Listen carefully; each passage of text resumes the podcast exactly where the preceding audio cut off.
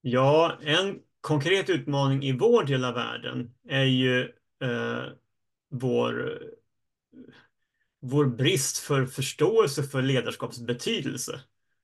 Eh, och här vet jag att även olika kristna kulturer har lite olika syn. Eh, och, och, det ska ju ärligt sägas att det finns ju kulturer också i kyrkan där man kanske har betonat för mycket, särskilt den, den enskilde eller ensamme ledaren. Jag tror ju generellt att bibliskt ledarskap i princip alltid är någon form av teamledarskap. Eh, så redan där finns ju en, en lärdom också in, in mot, mot de avarterna så att säga. Men, men där jag kommer ifrån och med min uppväxt, där har det ju mer varit att man har haft kanske lite svårt för, för tydliga ledare, starka ledare, drivande ledare, vad man nu vill kalla det. Och det finns ju någonting också av en svensk jantelag här, att eh, alla ska hålla sig på samma nivå och ingen får sticka ut för mycket. Eh, och eh, det har inget egenvärde att sticka ut, men som ledare måste man faktiskt i någon mening sticka ut. Det är omöjligt att, att, att utöva ledarskap och definitivt omöjligt att vara en pionjärledare utan att sticka ut på olika sätt. Och här tror jag um, vi har gått miste om mycket i svensk kristenhet för att vi har liksom hyvlat ner folk som egentligen hade mycket mer att ge. Och, och det, det tänker jag är en konkret utmaning kopplat till vår kultur. Eh, men sen det här med team är ju också en, en, intressant sak. Jag tror ofta vi har strukturer i kyrkans värld. Till exempel den, den självklara enkla strukturen att vi ofta har en präst eller en pastor som är anställd. Eh, och då kan vi antingen förvänta oss att han eller hon ska ha alla gåvor och på vis kunna göra allt, vilket är helt orealistiskt. Eller så nöjer vi oss med att nej, men i vår församling har vi bara en evangelist eh, och så har vi ingen annan av de fem tjänstegåvorna. Och båda blir lika fel menar jag. Eh, och här tror jag att vi måste hitta sätt att, att omfamna teamtanken och bygga relationer, bygga faktiskt strukturer som fångar upp så mycket som möjligt av, av den här bredden som Bibeln målar upp kring också kristet ledarskap.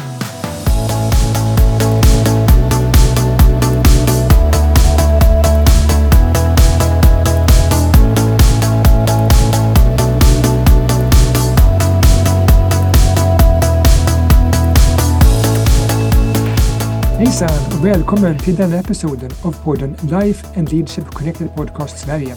Jag är så glad att ni är här. Mitt namn är David Arendo Cruz och det är jag som kommer guida er genom denna podd. I denna podden pratar vi om mål och mening i livet, vårt livssyfte, vårt varför för det vi gör i livet.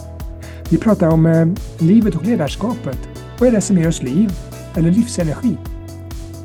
Hur kan vi bli och fortsätta vara goda ledare som på ett gott sätt påverkar andra människor? Hur kan vi kombinera livet och ledarskapet på ett hälsosamt och uthålligt sätt? Detta är frågor vi kommer samtala om i den här podden. Om ni vill ha mer information, gå till lifeleadershipconnected.com lifeleadershipconnected.com Mitt namn är David Dahlén Cruz och det är jag som kommer vara er guide och coach i den här podden. Välkomna!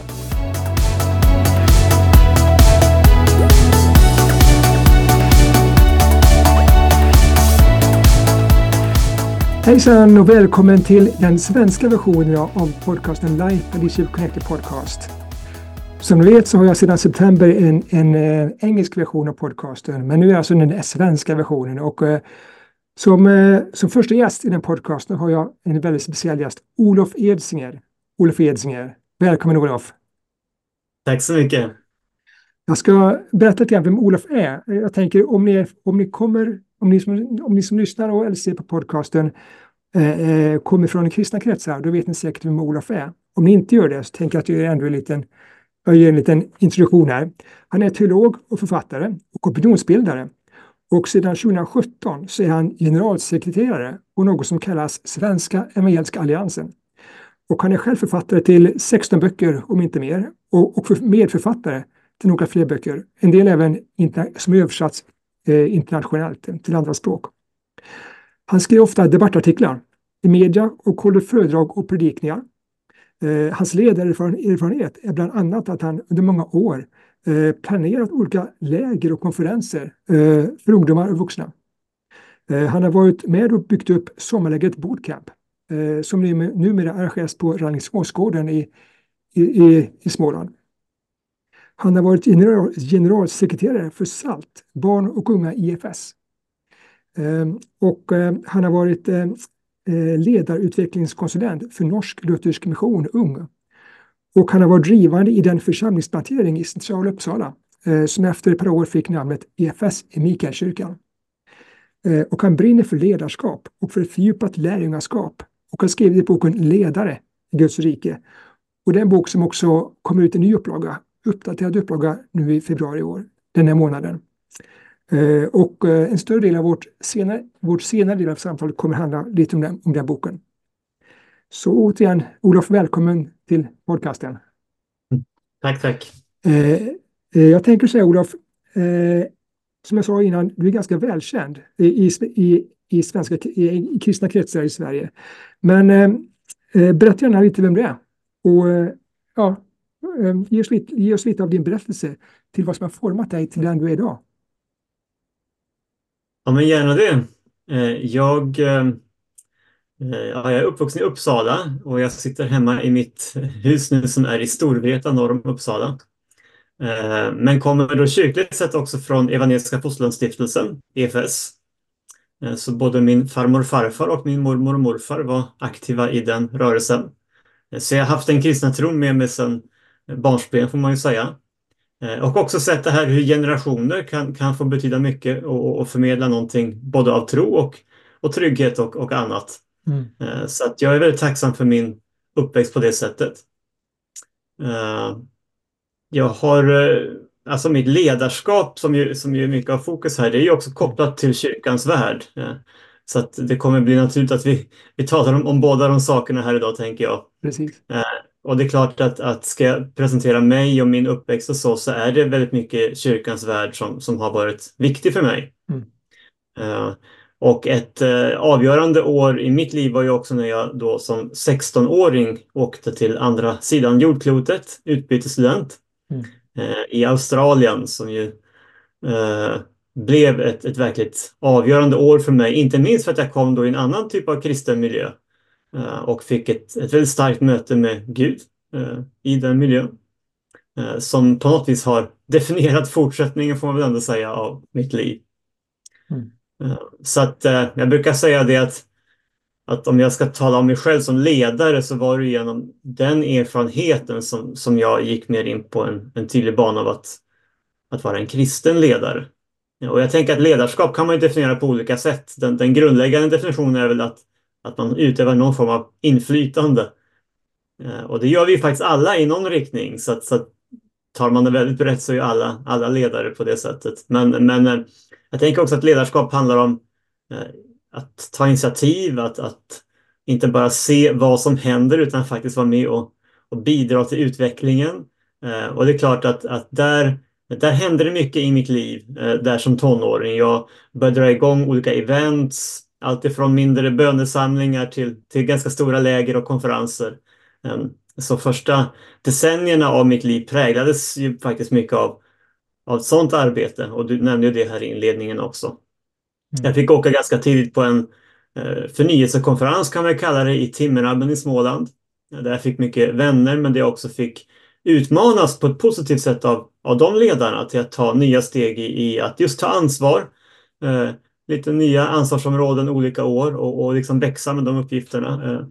Eh, eh, och eh, det där var väldigt viktiga år och viktiga konferenser för mig så att efter ett tag så kände jag att men det här vill jag ge vidare till mina jämnåriga som var då 50 mil längre norrut i Uppsala-trakten och, och Mälardalen. Så det blev startskottet för att jag då var med och drog igång då något som, som heter Livskraft, ett nyårsläger som var i Uppsala. Eh, och, och de här lägren drog till sig väldigt mycket folk eh, ganska snabbt och, och växte eh, till slut ut ur sina lokaler. Och då blev det aktuellt att, att faktiskt se på om vi kunde knoppa av så att det kunde bli fler läger. Så att då åkte jag upp till Umeå och planterade med ett gäng andra personer där. Ett, ett andra sånt här nyårsläger. Mm. Och det blev faktiskt hela fem läger till slut i, i hela landet. Mm. Så att där fick jag verkligen ta, ta nya steg också i i att vara drivande i att liksom dra igång projekt, men också allt vad det innebär. Att man, man gör inte det här bara tekniskt, det handlar också om att, att bygga relationer, att, mm. att skapa förtroenden, att, att tänka igenom vad, vad vill vi och utvärdera. Så att, eh, det var väldigt formativa år för mig. eh, som, som präglade verkligen mitt liv eh, då. Och sen har det lagt grunden, så sen har jag varit ganska mycket av en sån här eh, både projektledare och, och doer eh, kopplad till, till kyrkans värld och, och både dragit i många andra läger och konferenser och eh, olika sådana events. Eh, och eh, några av de kanske mer kända är ju de här nationella barnledarkonferenserna som vi var eh, ett stort gäng. Det var ju helekumeniskt, en unik bredd Eh, där jag ledde det arbetet i sju år. Eh, och sen också ungdomsledarkonferenser som heter Kallad som jag också var med och drog igång då. Eh, som faktiskt alldeles nyligen hade sin, sin senaste upplaga i Uppsala. Mm. Och då var jag inte alls inblandad, men jag var med i starten där. Så att, eh, som sagt, mitt, mitt liv också som ledare har handlat mycket om att vara en, en pionjär egentligen, att, att skapa nytt där det inte fanns sånt tidigare, inte minst mm. på de här områdena. En annan sån här formativ period, det var ju då lite efter den här första fasen av, av läger och konferenser att, att jag eh, var med då i ett team som planterade en församling här i stan. Eh, som du också nämnde, EFS Mikaelskyrkan. Började ju som en, en, mindre grupp förstås eh, och en husförsamling kan man egentligen säga att det var från början. Men sen fick vi då tillgång till den här eh, nedlagda, eh, det var en stenkyrka centralt i Uppsala som vi fick hyra Eh, för gudstjänster. Och det var också väldigt expansivt skeende där, där eh, väldigt många strömmade till och det fick bli faktiskt också mycket av en plantskola för andra ledare. Och var ju mycket utifrån det jag sen skrev ledarskapsboken att hur man kan tänka ledarskap i så många olika nivåer och mm. naturligtvis också väldigt mycket lärdomar som kom i, i den processen. Mm. Eh, så det är såna här lite olika saker som har, har format mig och sen idag då står jag i en helt annan typ av ledarskap då, leder Svenska Evangeliska Alliansen som mm. både är ett nätverk och samlar människor från olika delar av kristenheten men, men eh, också tydligt en röst i det offentliga rummet så att eh, många som kanske stöter på mig idag har väl sett mig då utifrån att jag mm. skriver mycket artiklar och mm. är ute och talar och sådär. Ja. Så lite grann så har mitt liv sett ut. Ja, precis. Eh, du nämnde eh, Svenska Evangeliska Alliansen. Hur ser din, kan du beskriva lite mer hur din roll ser ut där? Eh, ja, några typiska arbetsuppgifter. Eh, jag vet att du är opinionsbildare, men eh, ja, vad, vad mer finns på din agenda? Liksom?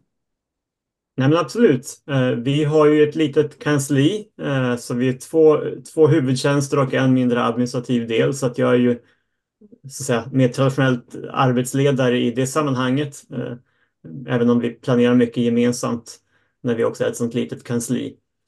Men mitt arbete består ju dels i skrivande och som sagt både debattartiklar. Vi tar fram rätt mycket resurser, försöker jobba med aktuella frågor och då behöver man ju både läsa på för egen del och hitta sätt att formulera det. Ibland tillsätter vi arbetsgrupper som, som jobbar lite mer process artat med, med olika saker. Mm. Eh, jag är ute väldigt mycket och talar eh, och det är både för att få, få, få förmedla någonting men, men, i det byggs också relationer. Eh, och jag tror mycket på det här med, med nätverk. Och ja, Evangeliska alliansen, det har man ju på namnet att det finns någon slags nätverkstanke där. Och vi samlar ju så att säga, ja men vi samlar kristna är det ju ändå i, i grunden men, men från hela bredden av svensk kristenhet. Mm. Så att jag tänker att och vi har läger, eller inte läger då, men vi har konferenser och vi har seminarier och eh, brukar vara på Almedalsveckan och liknande. Så att det är ganska varierat faktiskt. Jag är mm. ute ungefär varannan helg under terminerna och talar och så mm. skriver jag däremellan och mm. med och organiserar olika events. Just det. Mm. Eh, en del av ditt jobb är som opinionsbildare. Eh, jag tänker, vilken, eh, eh, vilken fråga skulle du säga är den viktigaste att väcka opinion kring just nu och varför då? Liksom? Vilken är den mest brännande frågan enligt dig?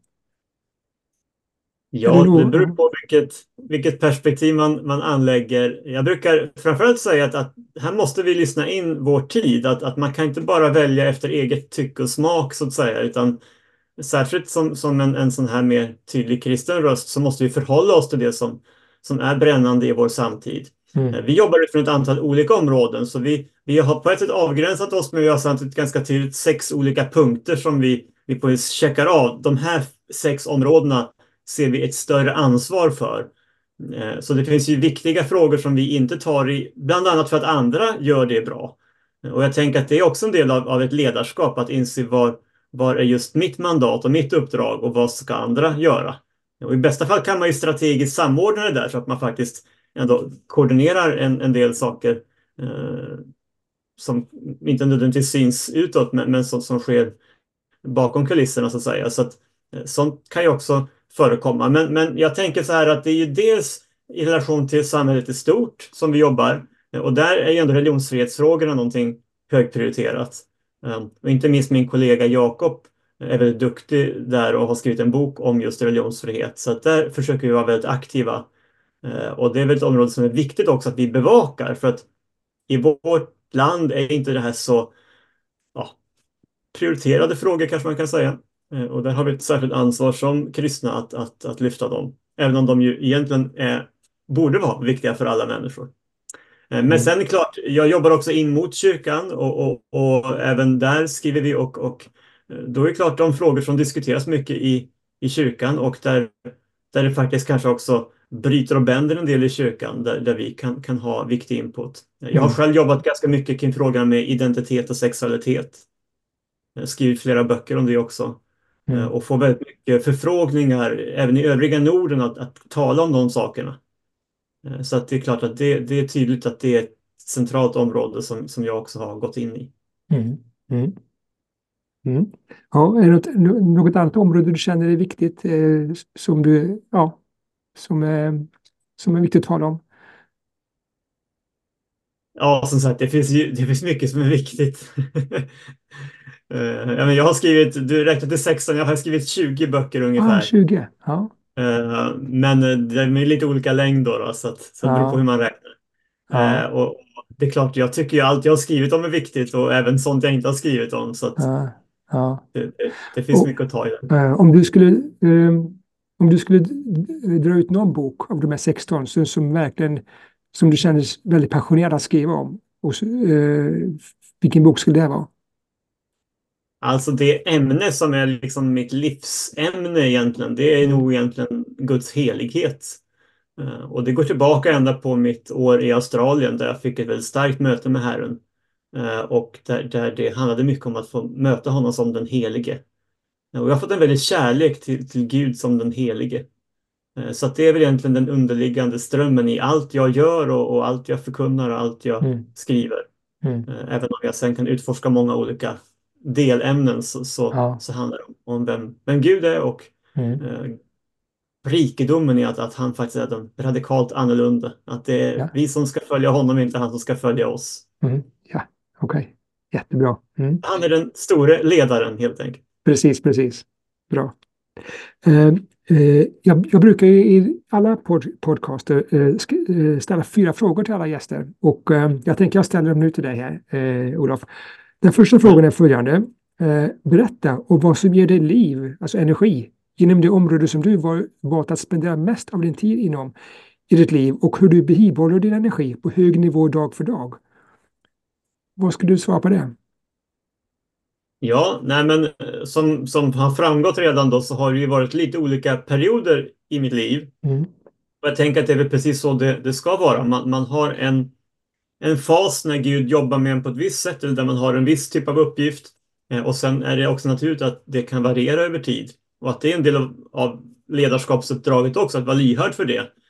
Eh, men jag är väl ganska generellt lite av en 100% människa. Jag, jag måste tro på det jag gör.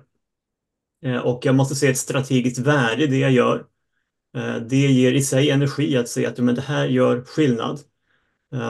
Och det betyder inte att det alltid måste hända saker hela tiden.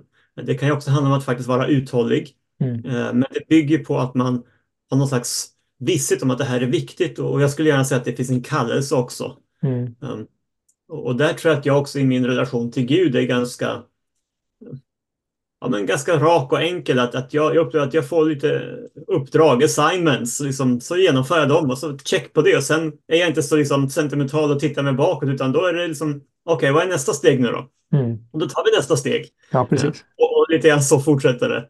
Ja. Eh, så att eh, det är en slags ständigt flöde i mitt liv.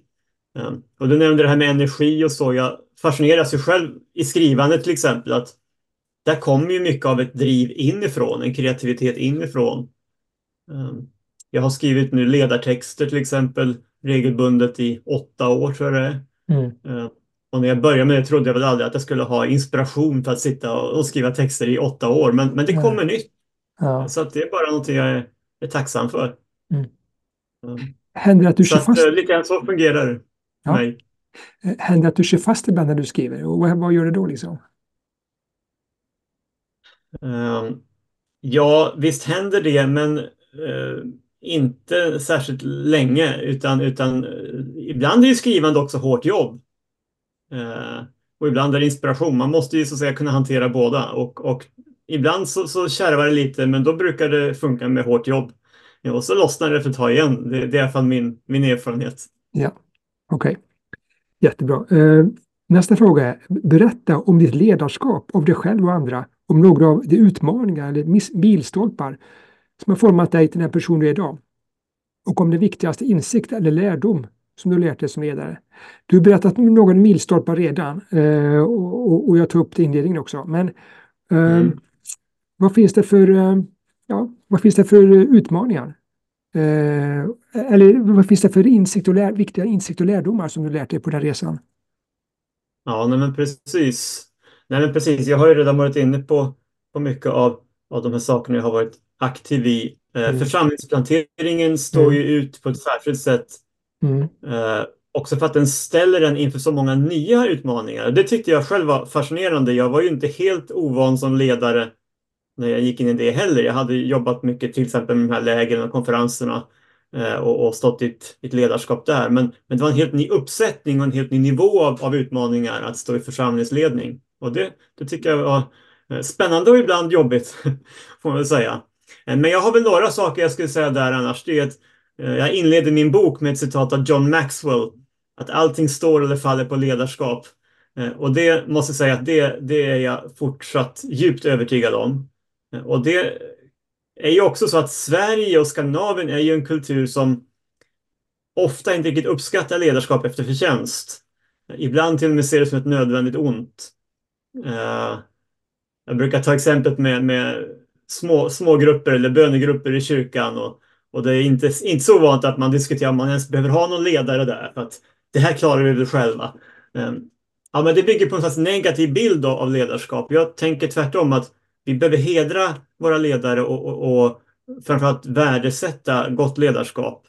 Ehm, och ofta när saker inte fungerar är det ju för att det är dåligt ledarskap eller minst lika ofta kanske ett ledarskap som har kapitulerat och inte är ledare.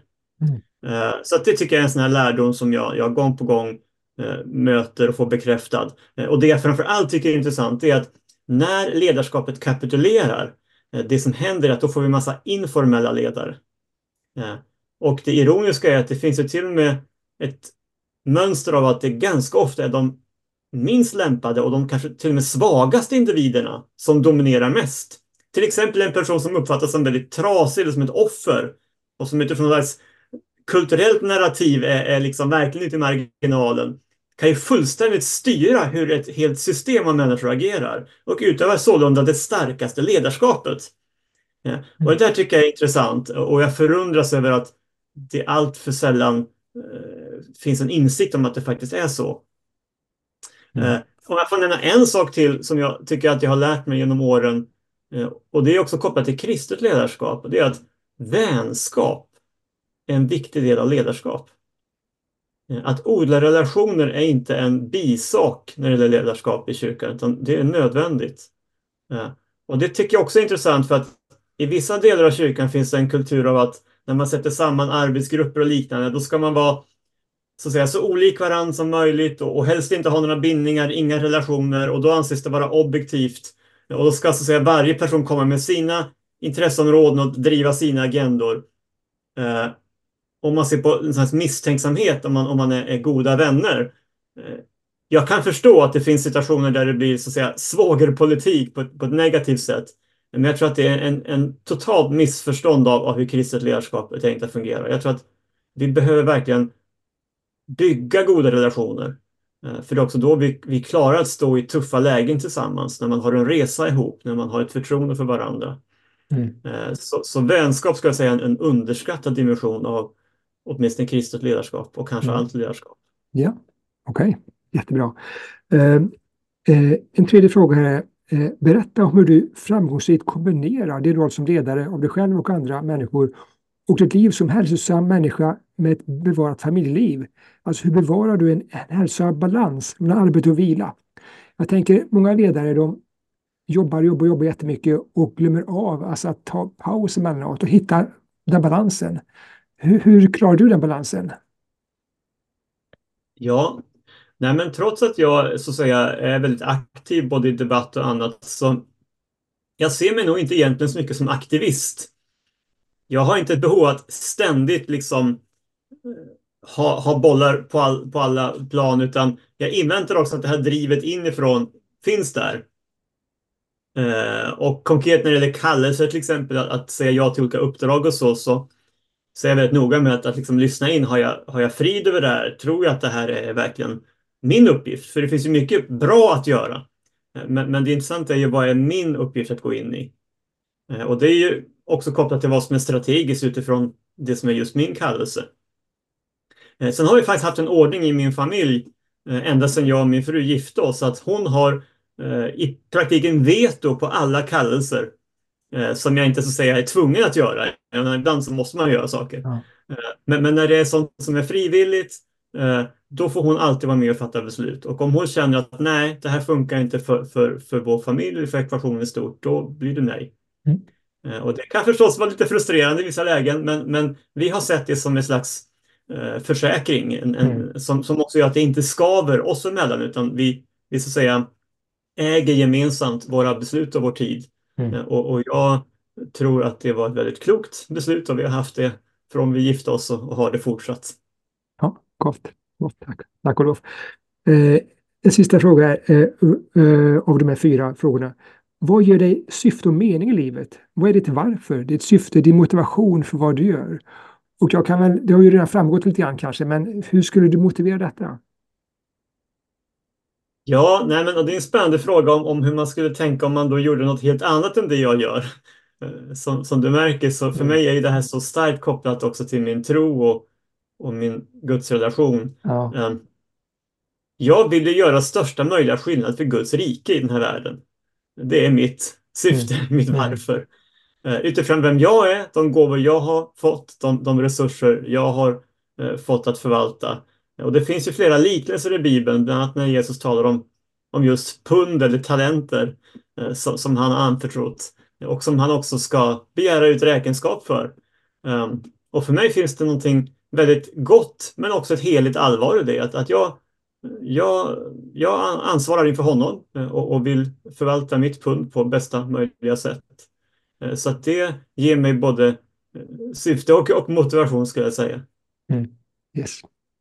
Tack, tack. Att vi ska ta en kort paus bara på, på, på några sekunder, eller på 30 eh, sekunder och så um, ska ni få lite information. Men vi kommer strax tillbaka. Hej alla lyssnare och tittare! Jag hoppas ni tycker denna podd är intressant.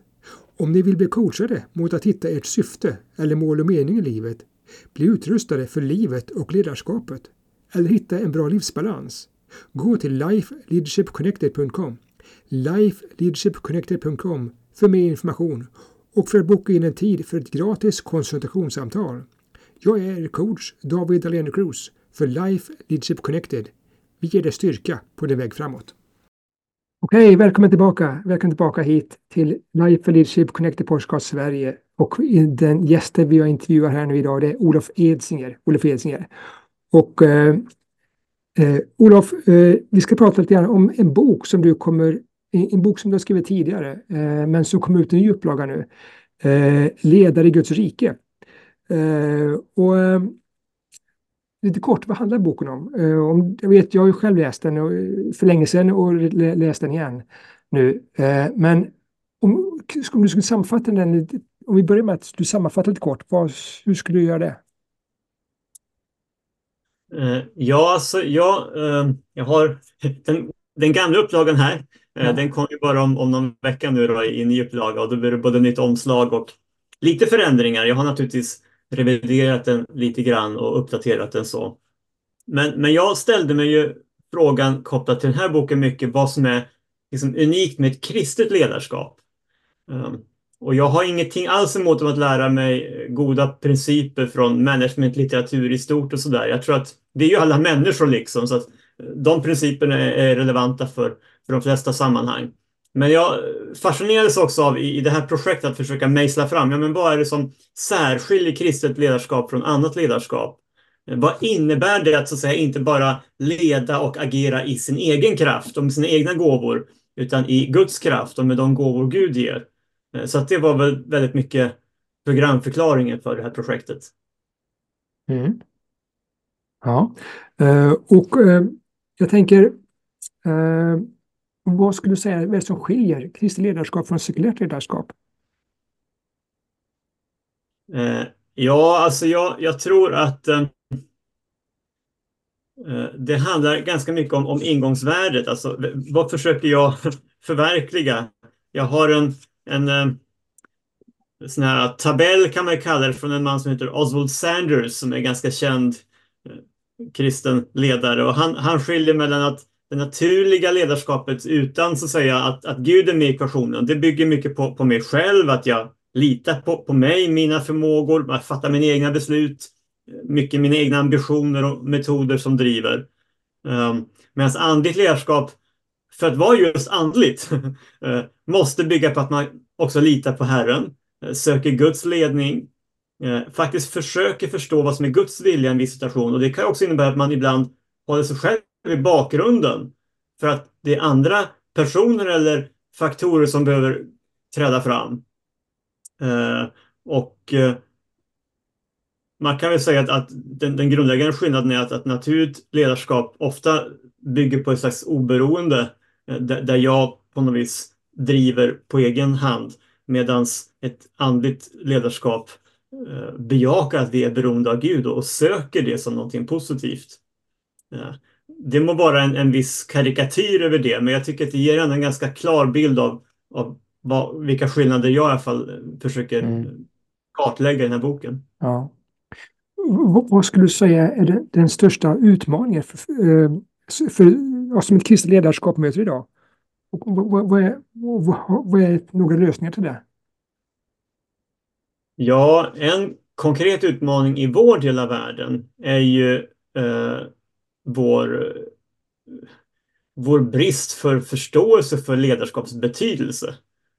Eh, och här vet jag att även olika kristna kulturer har lite olika syn. Eh, och det ska ju ärligt sägas att det finns ju kulturer också i kyrkan där man kanske har betonat för mycket, särskilt den, den enskilde eller ensamme ledaren. Jag tror ju generellt att bibliskt ledarskap i princip alltid är någon form av teamledarskap.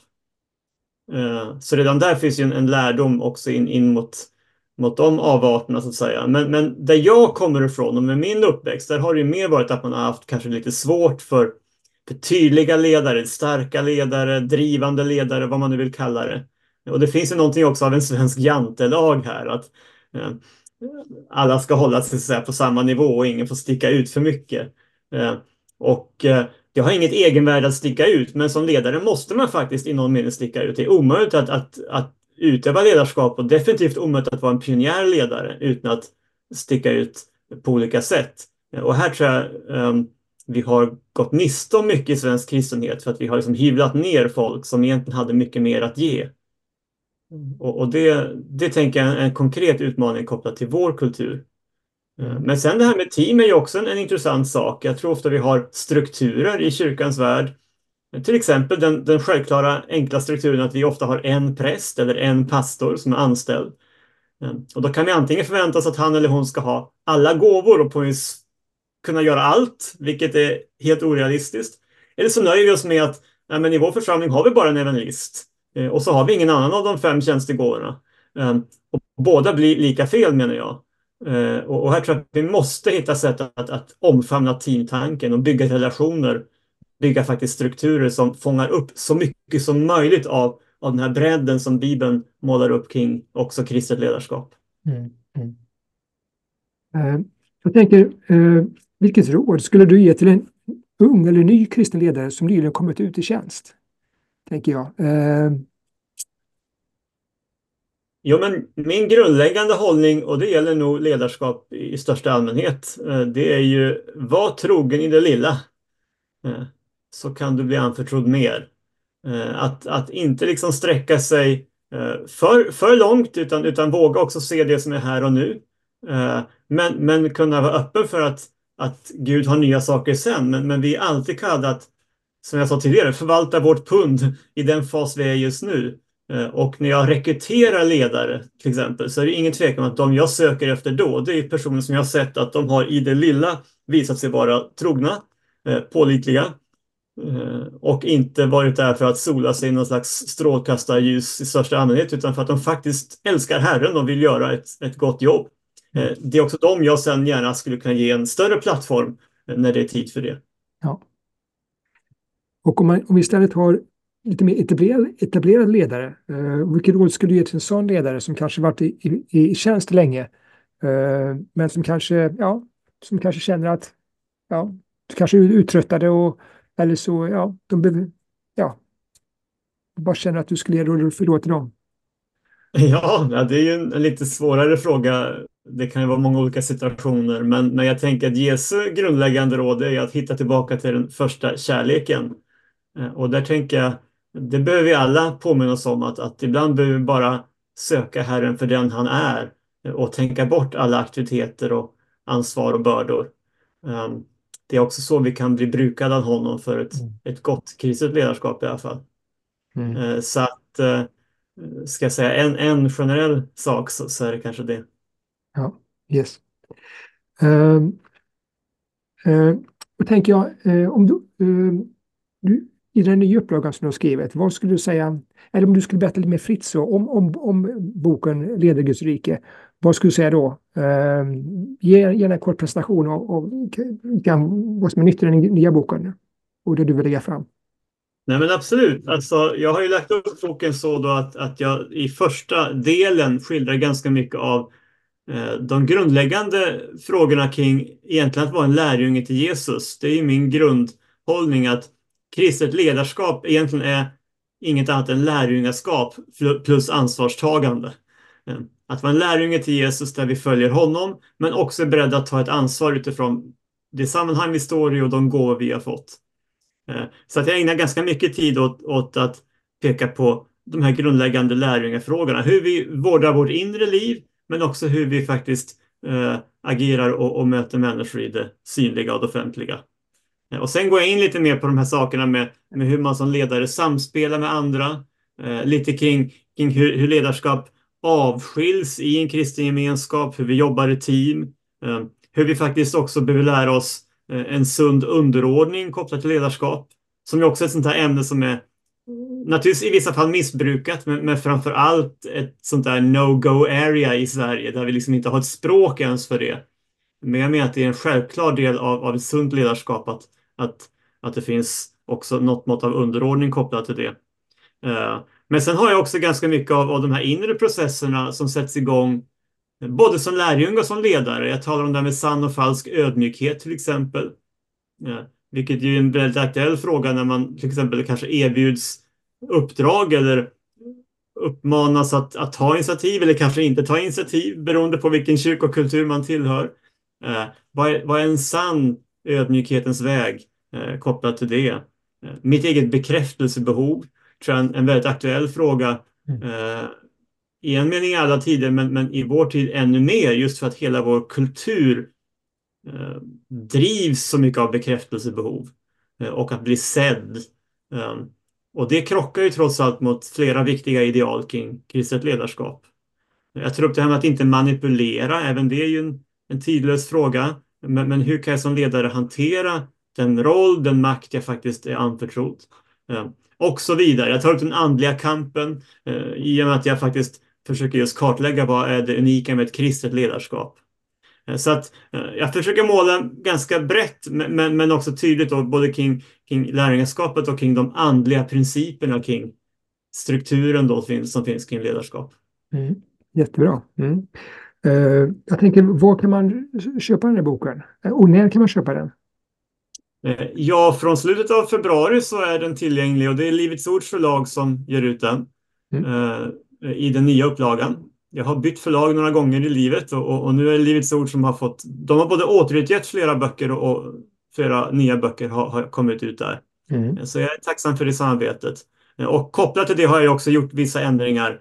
Både sånt som kanske stod i, i nutid som behöver stå i dåtid, en sån enkel sak. För ja. att det har hänt lite grann på tio år. Ja. Men, men också eh, vissa liksom lärdomar och nyanseringar som man kan göra under en sån här revideringsfas. Ja, yes. Är det något annat som du känner att du vill ta upp eh, kring boken eller kring dig som ledare som vi missat vad de hittills? Eh, nej, men jag tror ju egentligen att, att eh, ledarskap i, i, i kyrkans värld behöver vi ha en kombination av genuin ödmjukhet och genuin frimodighet. Eh, och det där kan ju vara en, en svår balansgång och som sagt vår kultur pressar oss i olika riktningar där. Eh, och jag tror att det är viktigt att vi behåller båda dem verkligen. En ödmjukhet som i grunden handlar om att vi, vi svarar inför Herren och är kallade att förverkliga hans drömmar och visioner, inte våra drömmar och visioner. Eh, med allt vad det innebär. Men, men också en frimodighet att, att ledarskap är viktigt. Det är inte ett nödvändigt ord, det är tvärtom någonting, ett nödvändigt gott. eh, och att vi ibland behöver också utmana kulturen på det området. Eh, och eh, vi har bara ett liv att leva här på jorden, ett lopp att löpa. Eh, och vi uppmanas gång på gång att löpa så att vi vinner, så att vi får segerkransen.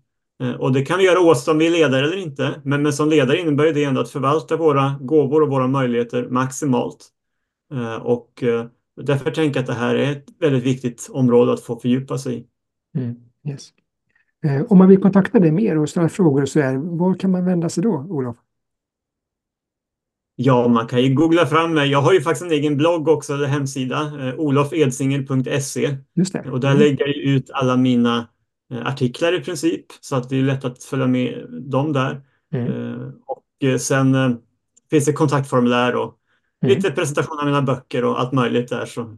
Även inspelningar av olika slag. Jag har ju spelat in flera undervisningsserier på, på diverse teman. Ja, ja. ja, jag tror inte jag har så mycket mer Ulf, jag tackar dig för att du kommit hit eh, och vi fick samtala en stund. Eh, är, är det någonting som du, eller vad, eh, vad skulle du vilja sluta? Har du något slutord du skulle vilja ge till de som lyssnar? Nej, men jag brukar säga det att, att uh, det som inte är värt att dö för är inte heller värt att leva för. mm. och det må vara lite allvarligt, men det kan också ses väldigt positivt att uh, det kan vara tufft. Uh, det är tufft att vara lärjunge i en, i en sån här värld. Det kan vara tufft att vara ledare i en sån här värld, men, men jag tror verkligen att det finns en en lön i att hålla sig till Guds vilja, att ställa sig till Guds förfogande. Eh, och eh, Gud har inte lovat att det aldrig ska vara kamp, men han har lovat att han ska föra sitt verk till seger. Eh, och, och särskilt som kristen ledare får jag faktiskt kliva in väldigt konkret i, i det uppdraget och den segern. Och det tänker jag är en stor nåd och, och fantastiskt värdefullt. Så att där vill jag verkligen också uppmuntra var och en som lyssnar att, att våga ta de där första stegen om, om man inte har gjort det.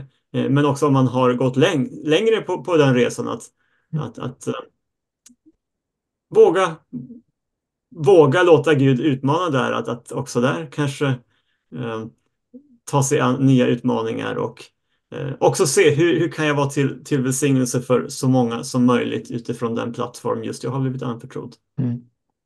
Tack, tack Olof. Tack för att du kommit hit. Och mitt namn är David Leno Cruz och detta är alltså podcasten Life Leadership Connected Podcast Sverige. Och eh, ja, tack för att ni lyssnat på Apple Podcasts, Spotify eh, eller andra ställen, kanske på Youtube. Och prenumerera gärna och följ denna podcast så ni inte missar när nästa kommer ut. Min plan är att eh, eh den 20, runt den 20 varje månad så kommer den svenska podcasten ut och den engelska, om ni vill följa den, med engelska gäster så kommer den ut varje månad runt den 15. Eh, och ja, så att välkommen tillbaka. Och tills dess, hej då!